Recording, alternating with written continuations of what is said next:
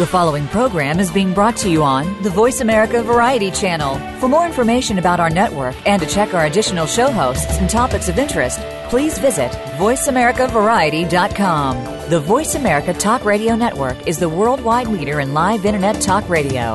Visit VoiceAmerica.com. The views and ideas expressed on the following program are strictly those of the host or guests and do not necessarily reflect the views and ideas held by the Voice America Talk Radio Network, its staff, and management. Help! I need somebody. Help! Not just anybody. Help! You know I need someone. Welcome to Family Caregivers Unite with Dr. Gordon Atherley. Family caregivers don't have to be alone in their experiences. You will hear from experts and other caregivers facing the same issues that you may be facing. Now, here is your host, Dr. Gordon Atherley. Welcome to episode 391 of Family Caregivers Unite. This is Dr. Gordon Atherley, your host. I'm a physician retired from practice. Our topic today is data ethics in medical research and healthcare, UK and Canada compared. In February 2015, the UK's Nuffield Council on Bioethics published a report that examined governance and ethics of research done in ways that pit people's privacy against the public interest. The report set out ethical principles for the design and governance of research of this nature. For example, the report asserted that respect for participants uh, we might call them subjects in research of research or in research. It asserted that respect for these people and protection of their data is central. It highlighted approaches to seeking consent and anonymizing data. It stipulated accountability backed up by good governance. And then it proposed several things like researching harm arising from the abuses of data and then research into methods of continuing vigilance. Um, it proposed monitoring and evaluating hazards and potential benefits of policies. Uh, interesting idea there, if I may comment, that um, policies may have hazards. Um, it proposed mapping of flows of data in research ensuring that privacy breaches are reported promptly to the individuals affected, imposing robust penalties, including imprisonment, for the deliberate misuse of data, whether or not it results in demonstrable harm to individuals. Uh, creating, here's another one from the report, creating an independent, broadly representative group to develop a public statement of about how data held by government and agencies should be used. And it basically proposed implementing audit trails, that is, audit trails of everyone who has been given access to the research data, audit trails of uses of the research data, and audit trails that should be made available to all individuals to whom the data relate or to relevant authorities. And I think they mean by that, you know, organizations that have some responsibility to oversee what's going on in the research. Now, all of these reasons is why our topic, data ethics in medical research and healthcare, UK and Canada compared, is so important for family caregivers and family members. To discuss it, our guest is Micheal Vonn. Micheal is a lawyer and the policy director of the British Columbia Civil Liberties Association. She's been an adjunct professor in the Faculty of Law at the University of British Columbia. She's also been an adjunct professor professor at the University's School of Library, Archival and Information Studies, where she teaches information ethics and intellectual freedom. She's a reg- regular guest instructor for the university's College of Health Disciplines interdisciplinary elective in HIV slash AIDS AIDS care. She's a frequent speaker on a variety of civil liberties topics, including privacy, national security, patient rights, policing, surveillance, and free speech and she's a former board member of the Canadian HIV AIDS Legal Network and an advisory board member of Privacy International. So, welcome to the show, Micheal. Oh, lovely to be here. Great.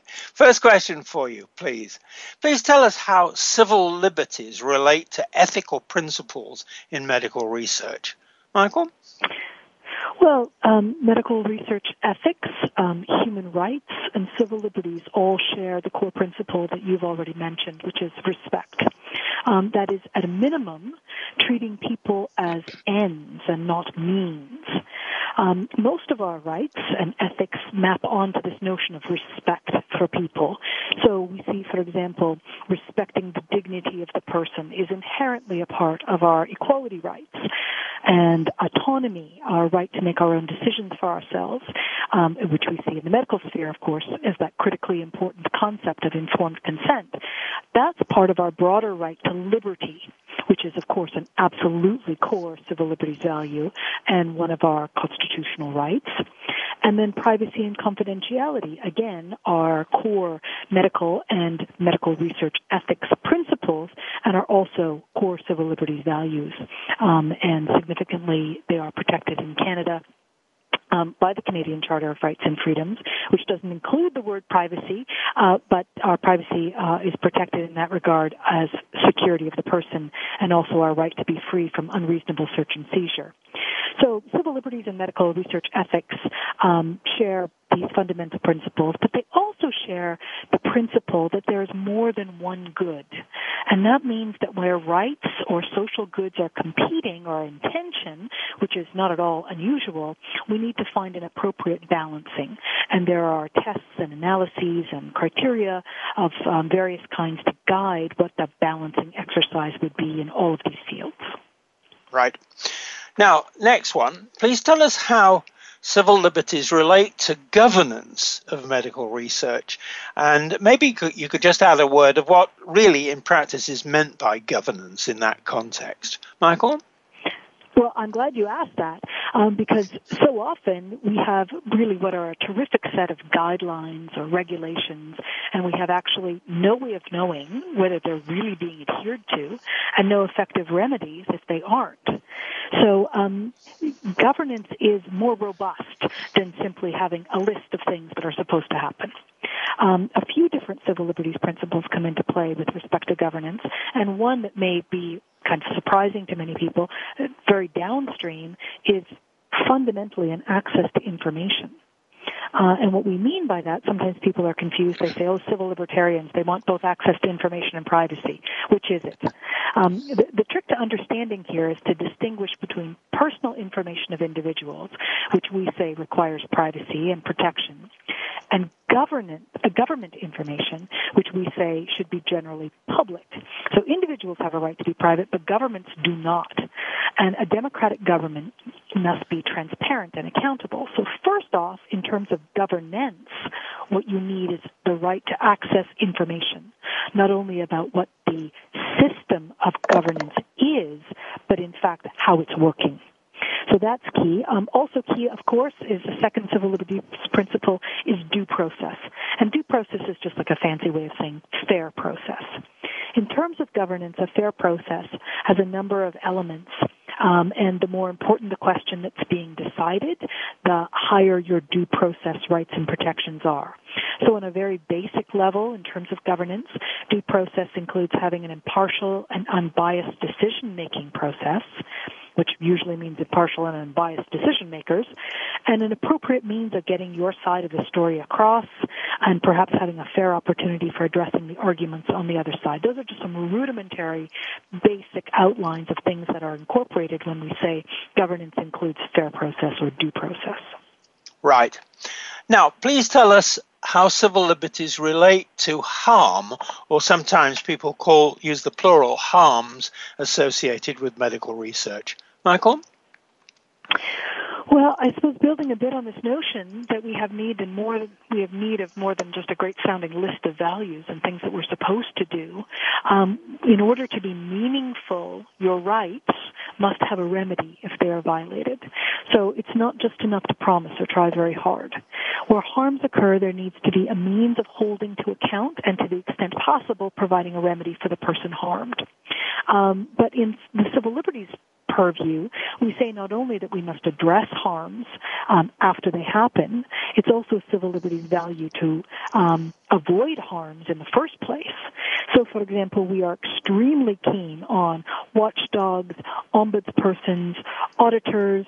Um, the whole notion of independent review and oversight is uh, central to our um, our worldview. And the review and oversight, we say, must be ongoing because, well, frankly, the potential for harms are, is ongoing and sometimes not discovered until quite downstream. So, I, you know, I, I think in in terms of of review, that is underway right now in the um, Toronto Hospital for Sick, Ch- Sick Children in relation to the Motherisk Laboratory is just a stunning example of how the science generated by medical research can result in harms that extend far and wide. And here we have the Ministry of the Attorney General launching a review of five years worth of testing for illicit substances that was performed in the hospital's clinical laboratory. And the review was launched after serious concerns were raised, in fact, in a lawsuit um, about the test's reliability and, in fact, the wrong testing standards being applied. And so here, although we have harms that are understandable in medical research, psychological harms or physical harms, the, the, the mother lab, or sorry, the Motherisk laboratory scandal is really illustrating the potential for terrible harms that go beyond even those. And that includes the harms of potentially wrongful conviction, or in this case, many people wrongfully having lost the custody of their children. So I mean, the bottom line here is that science, if you will, can just as easily create harms as alleviate them, and we need to have constant vigilance on that front. And that goes a little bit back, doesn't it, to the point that you made earlier, which is about the, getting the balance right. Uh, that is, government always should be held to account, individuals uh, and be open, and individuals uh, should be protected where the protection is really necessary. Now, I may not have stated you quite fully on that, but it seems to me that the basic message uh, that you said earlier applies to all the three three questions I've just asked you. Just very quickly, am I right? Absolutely. There's more than one good, and they have to mesh up. Right, super. Now, we've reached the time where we take a short break. This, Micheal, is where I always say we have to pay the rent. So we'll do that now. This is Dr. Gordon Atherley, and my guest is Micheal Vonn. You're listening to Family Caregivers Unite on the Voice America Variety Channel, CJMP 90.1 FM Community Radio, and sharingtheburden.ca. Please stay with us. We're coming back.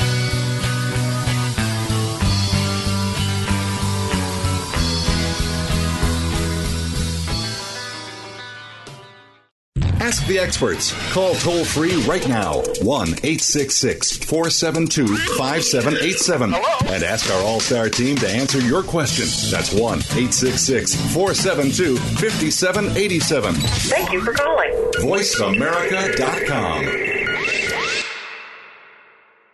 If you think you've seen online TV before, let us surprise you. VoiceAmerica.tv is online now. The leader in live internet talk radio has done it again. Multiple channels, a state of the art viewing experience, live and on demand programs streaming 24 hours a day. It's exactly what you want, when you want it. VoiceAmerica.tv. From health and wellness to business, sports, and everything in between. Discover our new world. Visit VoiceAmerica.tv now and experience the future of online television. VoiceAmerica.tv me. The latest business information is made simple with the Voice America Business Network. The professionals in the business world bring you live talk radio shows featuring an array of business topics, strategies for building wealth, sales and marketing, stock trading, investing, and business technology. Voice America Business hosts are professionals in their fields and bring to the airwaves weekly business discussions that offer up to date information, advice, and education. The Voice America Business Network the bottom line in business talk. Ask the experts. Call toll free right now 1 866 472 5787 and ask our All Star team to answer your question. That's 1 866 472 5787. Thank you for calling. VoiceAmerica.com.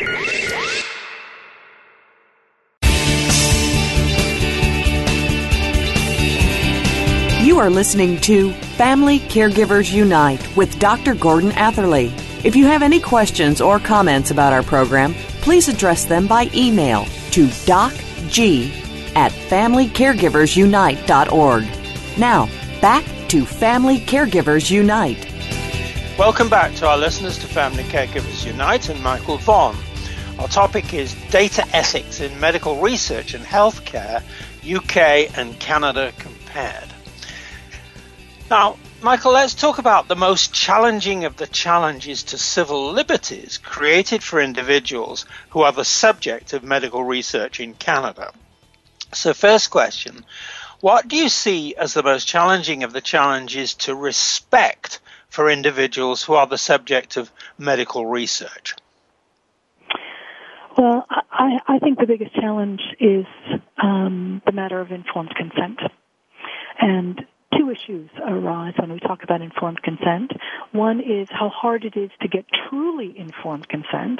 And the second, uh, as you've already alluded to, is this huge drive in medical research to use existing medical data um, without consent.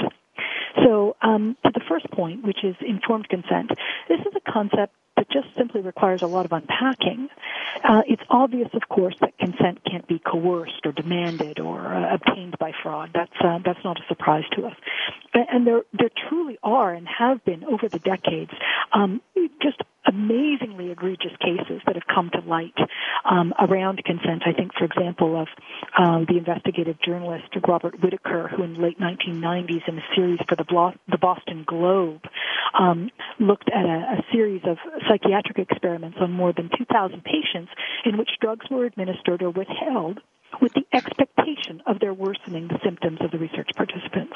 Uh, you know, it's, it's simply impossible that thousands of people would have properly consented to procedures actually anticipated and expected to worsen their condition. So, so we see again, um, some rare occurrences of these really horrendous cases. But in addition to these kind of dire situations, there's also a question of really what we might call subtler power dynamics, like undue influence or incentives that raise red flags in the, con- in the context of um, respect for individuals and consent.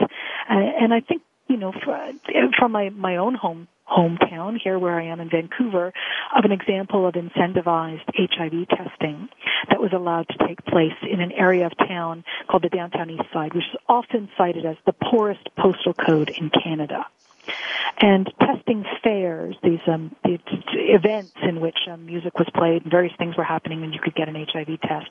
This all happened affiliated with a vast research project. Um, they were offering gift cards and free meals to those who were willing to undergo HIV testing. Now, obviously, in a more affluent neighborhood, such incentives may not actually sway individuals, but in a poverty-ridden area, they may well. So when we talk about voluntariness and respect for individuals, we really need to be alive um, to the real and contextual power dynamics at play. Um, so the informed part of informed consent, um, not only the the autonomy part or the voluntariness part, but the informed part is also it's tricky. Um, prospective research participants need to be provided with plain language descriptions of all the reasonably foreseeable risks and potential benefits. Um, but that, as many people will tell you, is essentially easier said than done. And we, in general, have a terrible time actually conceptualizing risk. Um, so, in order to, to explain that appropriately and to actually be understood, um, as I say, you've you've you've got a task at hand. Right. Now, next question, very much along the same lines, but what do you see, Micheal, as the most challenging of the challenges to trust on the part of individuals who are the subject of medical research? Micheal? Well, trust, as you can imagine, is absolutely central. And I think, uh, in addition to all of the things that we've already alluded to, um, trusting that you and your data are already properly cared for and respected, I, I think it's arguable that one of the biggest challenges to trust on the parts of individuals who would like to participate in medical research is actually the question of conflict of interest.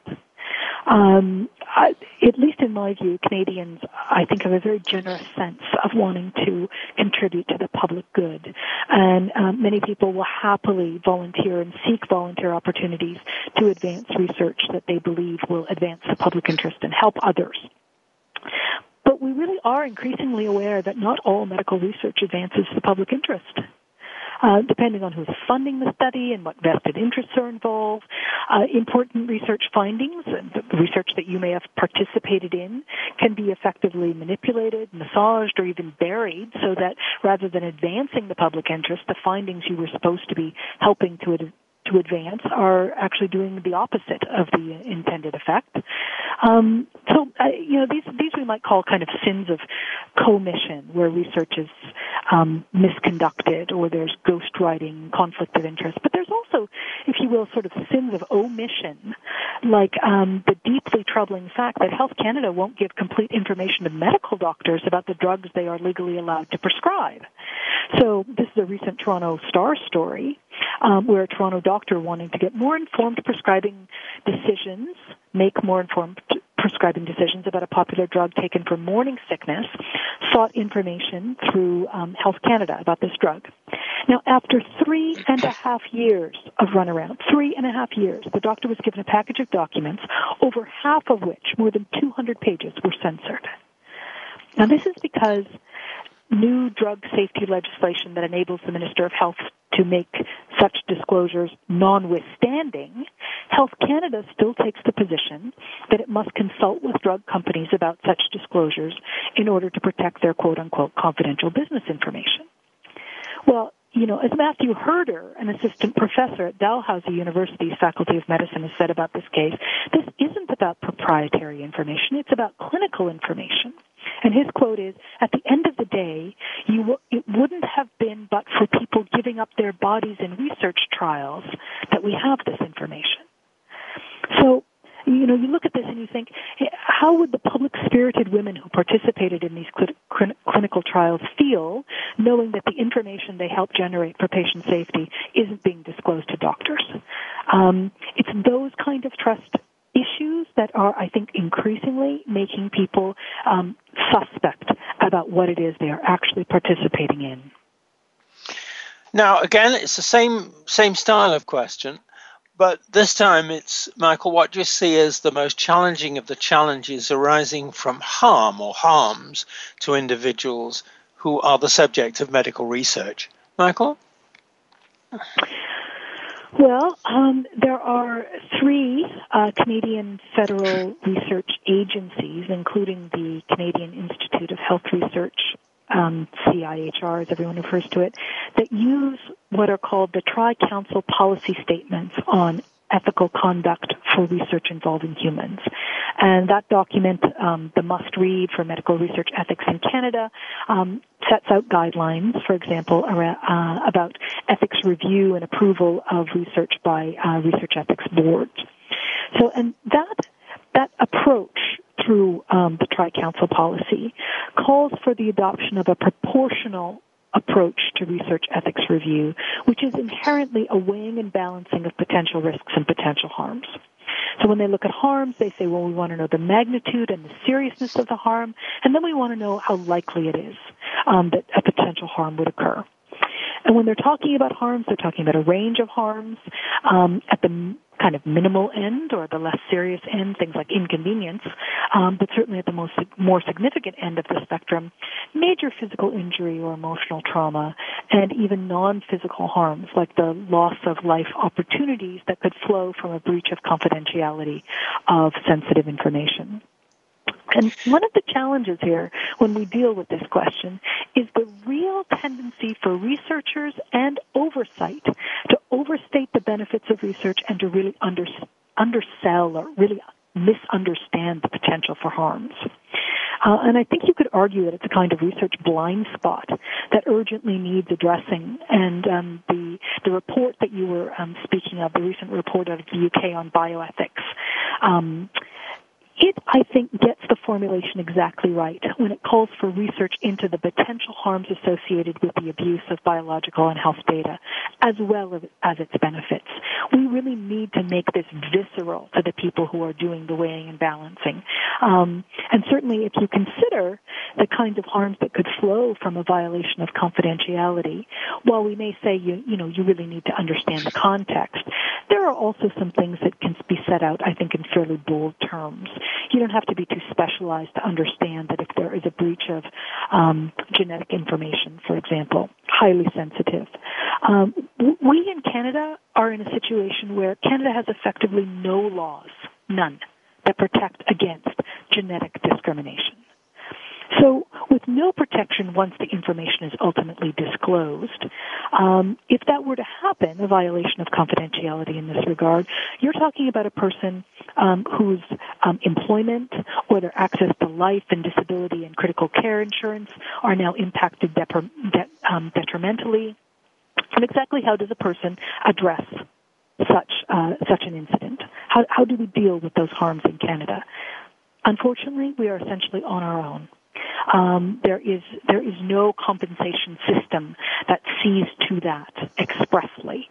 So um, so we have a real uh, a real gap that needs urgently addressing here.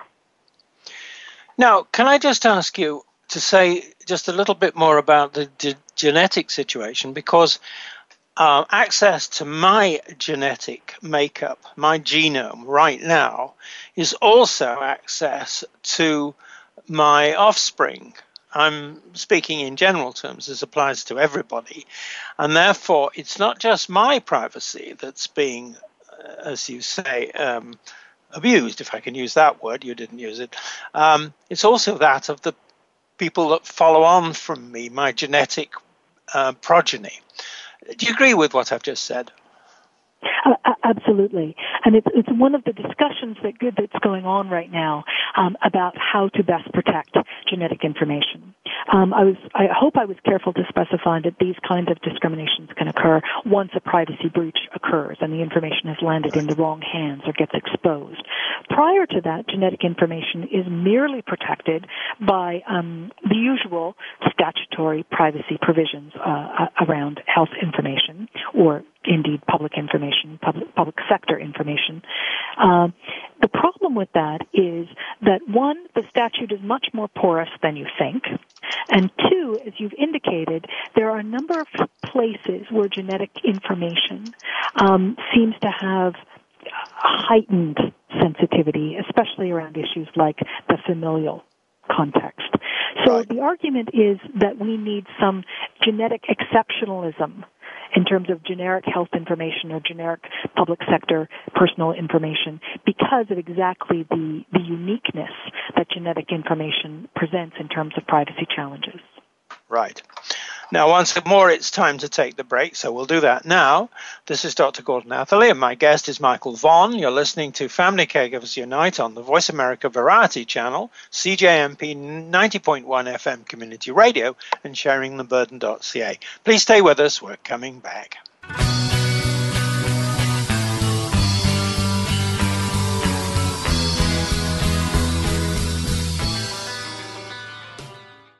Ask the experts. Call toll free right now 1 866 472 5787 and ask our All Star team to answer your question. That's 1 866 472 5787. Thank you for calling. VoiceAmerica.com. If you think you've seen online TV before, let us surprise you. VoiceAmerica.tv is online now. The leader in live internet talk radio has done it again. Multiple channels, a state of the art viewing experience, live and on demand programs streaming 24 hours a day. It's exactly what you want, when you want it. VoiceAmerica.tv. From health and wellness to business, sports, and everything in between. Discover our new world. Visit VoiceAmerica.tv now and experience the future of online television. VoiceAmerica.tv. The latest business information is made simple with the Voice America Business Network. The professionals in the business world bring you live talk radio shows featuring an array of business topics, strategies for building wealth, sales and marketing, stock trading, investing, and business technology. Voice America Business hosts are professionals in their fields and bring to the airwaves weekly business discussions that offer up to date information, advice, and education. The Voice America Business Network the bottom line in business talk.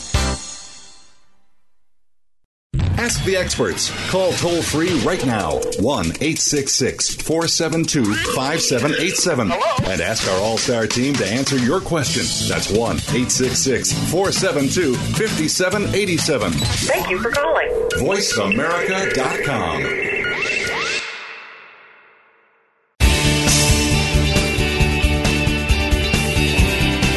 You are listening to Family Caregivers Unite with Dr. Gordon Atherley. If you have any questions or comments about our program, please address them by email to docg at familycaregiversunite.org. Now, back to Family Caregivers Unite. Welcome back to our listeners to Family Caregivers Unite and Micheal Vonn. Our topic is data ethics in medical research and healthcare, UK and Canada compared. Micheal, now let's talk about the effectiveness of Canada's efforts to respond to the most challenging of the challenges to civil liberties. In other words, the things you were talking about in the last segment challenges created for individuals who are the subjects of medical research in Canada. So, first question is How do you view, view the effectiveness of Canada's efforts to respond to the most challenging of the challenges, the ones that you've identified, for individuals who are I'm going to call them the subject of medical research in Canada. Micheal? Mm-hmm. Well, I, I, certainly want to acknowledge that there may be all kinds of discussions occurring that I, I'm not aware of. Um, but I can say, at least from the perspective of what we might call the official reports being generated that I'm aware of, that Canada is just nowhere close to effectively grappling with these issues. Um, you know, if I take, for example, uh, the fact that I keep seeing reports coming out just full of enthusiasm for the potential benefits of um, data mining health databases for research. Um, and these consistently um, will cite uh, patient privacy and uh, patient protection as values. But if you actually read the report, they re- reveal in the body of the report a view that um, risks are really minimal. Um, measures like de-identification should be sufficient, and they're they're very bland about potential harms.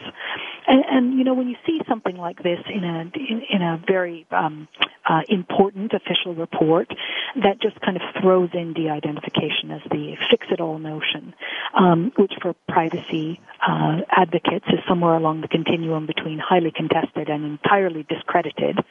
Um, you know, yes. simply because the richer the data set, the harder it is to effectively de-identify it. Right. So you see these kind of bland statements. Um, you are discouraged about how real the concern is about patient privacy and, and um, patient protection. But I think I think an even bigger question is not just the routine minimization of risk, which we've already discussed, and this kind of sense of oversimplifying what might be an effective risk mitigation. I, I think in Canada we're not having the bigger ethical discussion that we really need to have in order to get out of this inadequate risk-based approach. And this is where I think that the report coming out of the UK, uh, the UK from the Nuffield Council on Bioethics uh, just nails it. They advocate a, really a new model of just not minimizing risk to research subjects, but of working on the principle of optimizing the balance and distribution of risks and potential benefits. Because if you, if you think about our current model, it's one in which essentially researchers, um, well, rather the immediate benefits from research accrue, quite frankly, to researchers and the industry that's hoping to make money off the research. Um, their business and professional interests are definitely being advanced instantly. Meanwhile, the societal benefits, which are supposed to flow, trickle down in the form of social goods, um, advances in knowledge and practice, which will eventually improve patient outcomes. So the equation is obvious immediate benefits on one side, but risk borne on the other side which may eventually trickle down. Now, I, I, I happen to agree that this is an equation that almost no one could see as ethical. We simply need a better balance of risks and benefits. And that means we need to get the public, the research subjects, and patients a place at the table to decide on some of our research priorities. Um, we need to stop telling people what the public interest is, and we start. We need to start listening um, to what they believe the public interest is. And I, I, I do understand that in tiny pockets this is happening, but we are far, far away from the mainstream of research when we just talk about this model. Right. Now, next one, your view of the effectiveness of Canada's efforts to respond to the most challenging of the challenges um, to trust on the part of individuals who are the subjects of medical research. Trust. Micheal?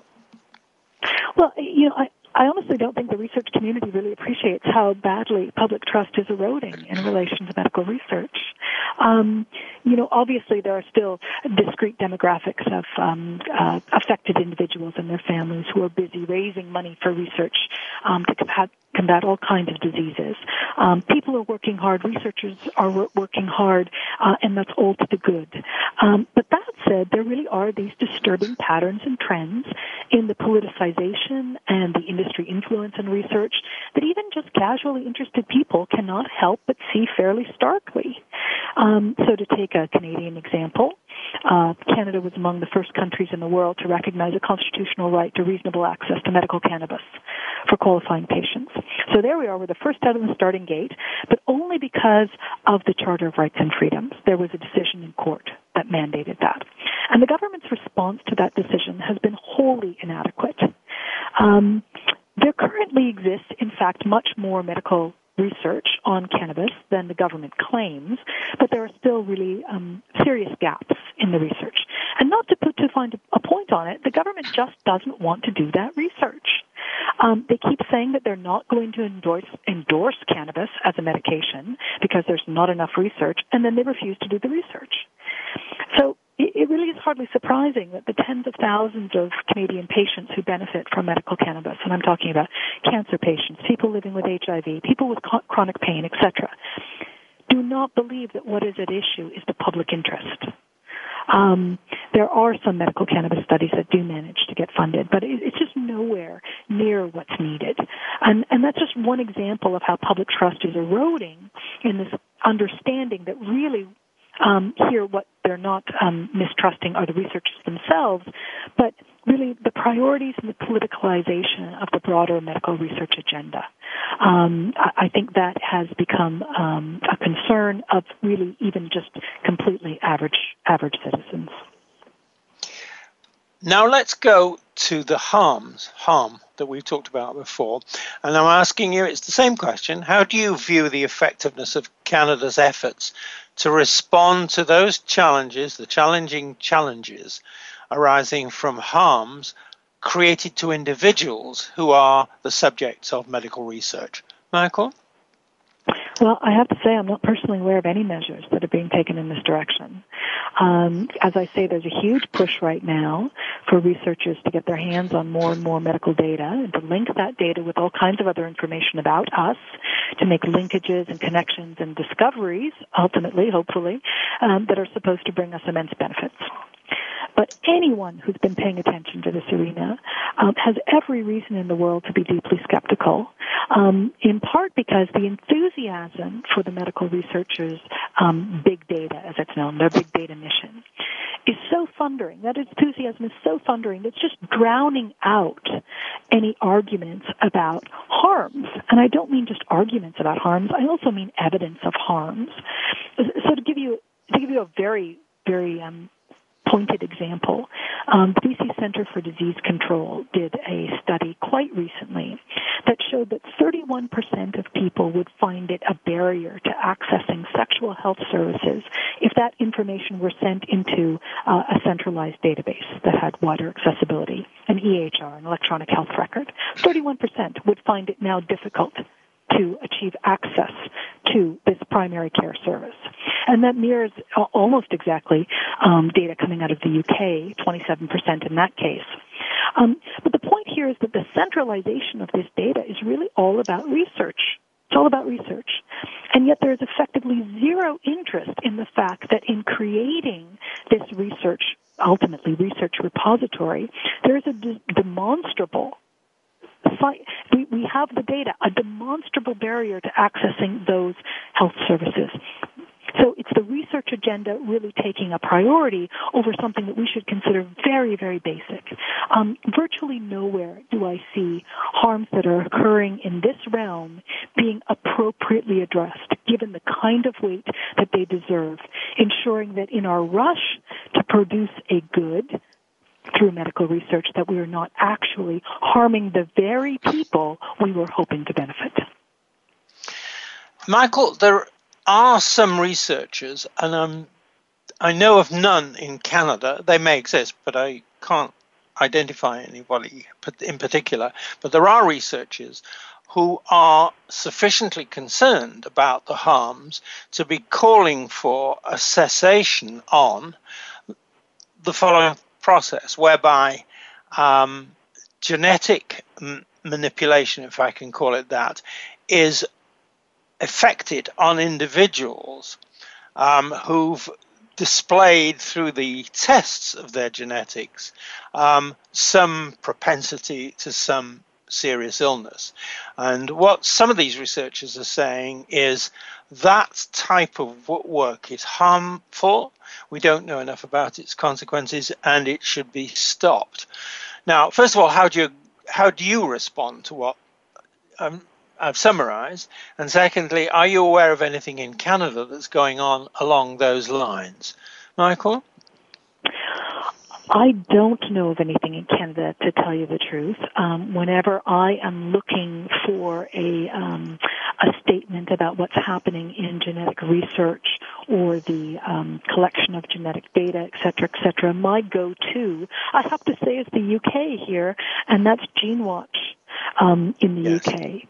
Uh, I, I would look to them for the kinds of analyses that would say, have we sufficient information, um, one, to understand the harms, to disclose the harms if we were um, going to do this research and, and again, is, is the research ethical on the weighing and balancing of, of all of those factors? Um, I have to say it doesn't surprise me that there is um, that there are debates within what we might call the research community. It's a quite diverse community, uh, in, at least in, in my interactions with them, and I know that there are um, internal debates that the public may not be privy to. Uh, I, I think part of the problem here is that those internal debates really need to be made external. Um, this is this is information that is um, collected and um, systems that are developed meant to advance the public interest. We can't keep the public out of them. So even where we're having a debate, that fact should be given much more airtime than we see currently. Right. Now, once more, it's the tyranny of time. We have to take the break, so we'll do that now. This is Dr. Gordon Atherley, and my guest is Micheal Vonn. You're listening to Family Caregivers Unite on the Voice America Variety Channel, CJMP 90.1 FM Community Radio, and sharingtheburden.ca. Please stay with us. We're coming back.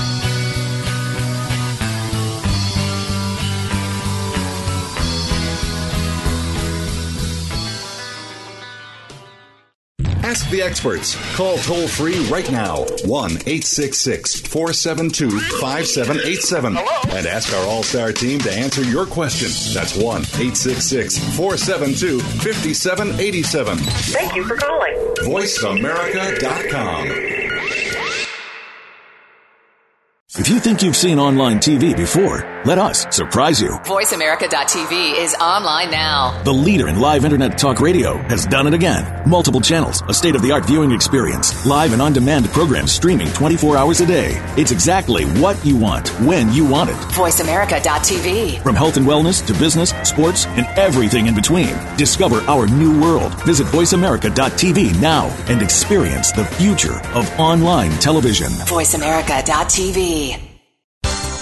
The latest business information is made simple with the Voice America Business Network. The professionals in the business world bring you live talk radio shows featuring an array of business topics, strategies for building wealth, sales and marketing, stock trading, investing, and business technology. Voice America Business hosts are professionals in their fields and bring to the airwaves weekly business discussions that offer up to date information, advice, and education. The Voice America Business Network the bottom line in business talk. Ask the experts. Call toll free right now 1 866 472 5787 and ask our All Star team to answer your question. That's 1 866 472 5787. Thank you for calling. VoiceAmerica.com.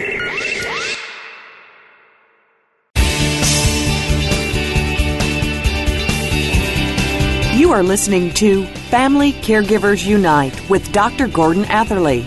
If you have any questions or comments about our program, please address them by email to docg at familycaregiversunite.org. Now, back to Family Caregivers Unite. Welcome back to our listeners to Family Caregivers Unite and Micheal Vonn. Our topic is data ethics in medical research and healthcare, UK and Canada compared. Now, Micheal, now I want you to talk about what more you would like to do, you know, through the BC Civil Liberties Association and see done to advance civil liberties in Canada of individuals who are the subjects of medical research. So, first of all, what more would you like to do to advance understanding on the part of the professions of law and medicine of the principles of civil liberties in Canada for individuals who are the subjects of medical research? Micheal? Well, I'm I'm feeling like I must be the biggest cheerleader for the Nuffield bioethics report. I don't know if they need to put me on the payroll, um, but I certainly would like to see this get some serious airtime in Canada. Um, and in, in, essence, what I would like to see is a threshold matter, some genuine acknowledgement that we, we have an issue, we have a problem. Um, I know that we try to take comfort from the fact that there are systems, we have legal systems, we have ethical systems, there are guidelines. But when we look under the hood, we see that those systems are riddled with all of the usual human failings of power politics and bias, biases of all kinds, etc. So what I would like to see, uh, just to give an example, is a serious look at some of the component pieces, like research ethics boards. Now, I, have heard in the course of my work, I've heard pe- from people who sit on research ethics boards, boards, and they are good people, and they're smart people, and they're ethical people, and they tell me, and I have every reason to believe them, that they are constantly trying to do the right thing and stand up for research subjects' protections. They also tell me that they have a heck of a time working with their fellow board members um, because ultimately what we see constantly is that there are both individual and systemic biases that consistently overrate the potential benefits of the research and underrate the potential harms for research subjects. So I think before we even get to the starting gate on this, we need to have a proper auditing and accounting of how the system is really working. Not how it's supposed to work, but how it really works. Okay, now what more would you like to see done and by whom to advance understanding on the part of individual Canadians of the principles of civil liberties in Canada for people who are the subjects of medical research? Micheal? Well, you know, it's an idea. I, I, I shop around in a few different forums, but I, I think really bringing the interests of researchers and patients together is critical. Um, so in British Columbia, like almost everywhere else, uh, the province wants to get in on the quote unquote knowledge economy and become a thriving hub of biotech industry. And I think the way to play that for both patients' interests and researchers' interests is to really set out to create a center for excellence in research ethics. I think our selling point as a province shouldn't be, hey, we've we've absconded with as much patient data as we can possibly legislate our hands on, so researchers and industry come on in. Uh, a, that's a that's a terrible kind of selling point. The selling point should be we are setting up the conditions to do intensive and ethical medical research, and we're going to do it better than anyone else and that the ethics of research should be just as much a badge of honor in the selling of any given jurisdiction as a tech for bio, or as a hub, if you will, for biotech, uh, than anything else. Uh, and in theory, patients and researchers' interests are together, but in practice, they're not. We need to move them closer. Right. Now, this is a different sort of question, um, which is this. You and I are now recording an episode in which you've discussed a topic that's important for Canadians and their families, and a lot of other people too who become involved in medical research. The episode, as you know, will be saved in an archive. Now, my question is, is this Do you think that having more discussions like this one in the archive would be helpful? And if so, how would it be helpful in advancing understanding of Canadians of the importance of civil liberties in medical research? What do you think, Micheal? Well, I, I think the quick answer is absolutely. Um, and the longer answer is something like, well, we're just hard pressed to find anyone who is in fact neutral about this topic. Um, the state of medicine and medical research, it, it affects everyone. So we have, a, I think, a deep-seated belief that it's critical that these matters are, in fact, prioritized for the public interest.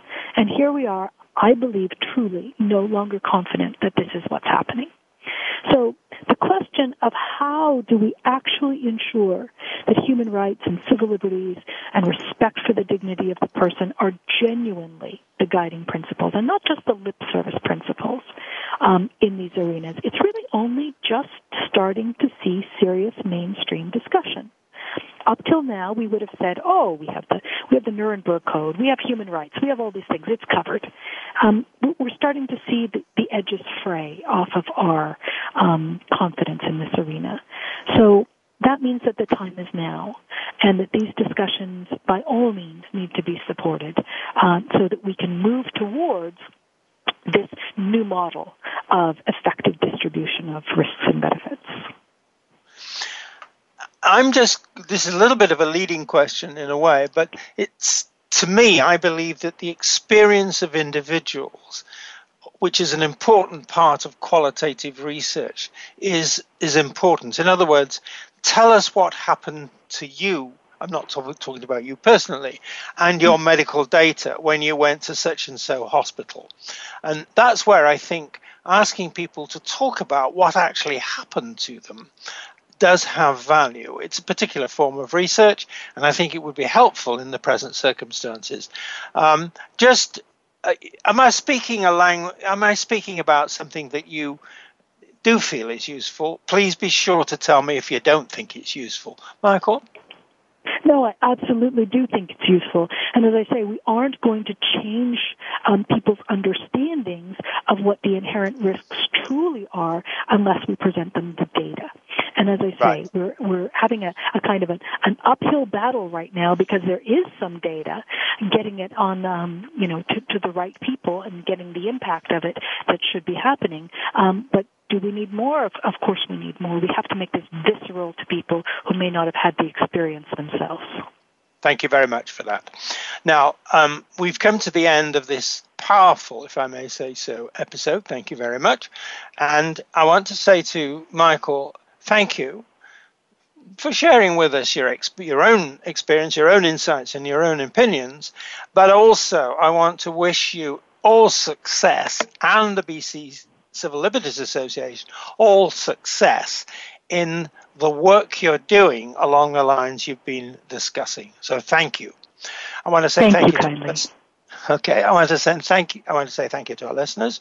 and Just to say quickly that with Family Caregivers Unite, we're starting a new research project called Equalitative Research, um, which this episode is part of. The idea is to find out what you, our listeners, think about important topics such as this this one that we've been listening to, and for you to share with us your experiences of healthcare.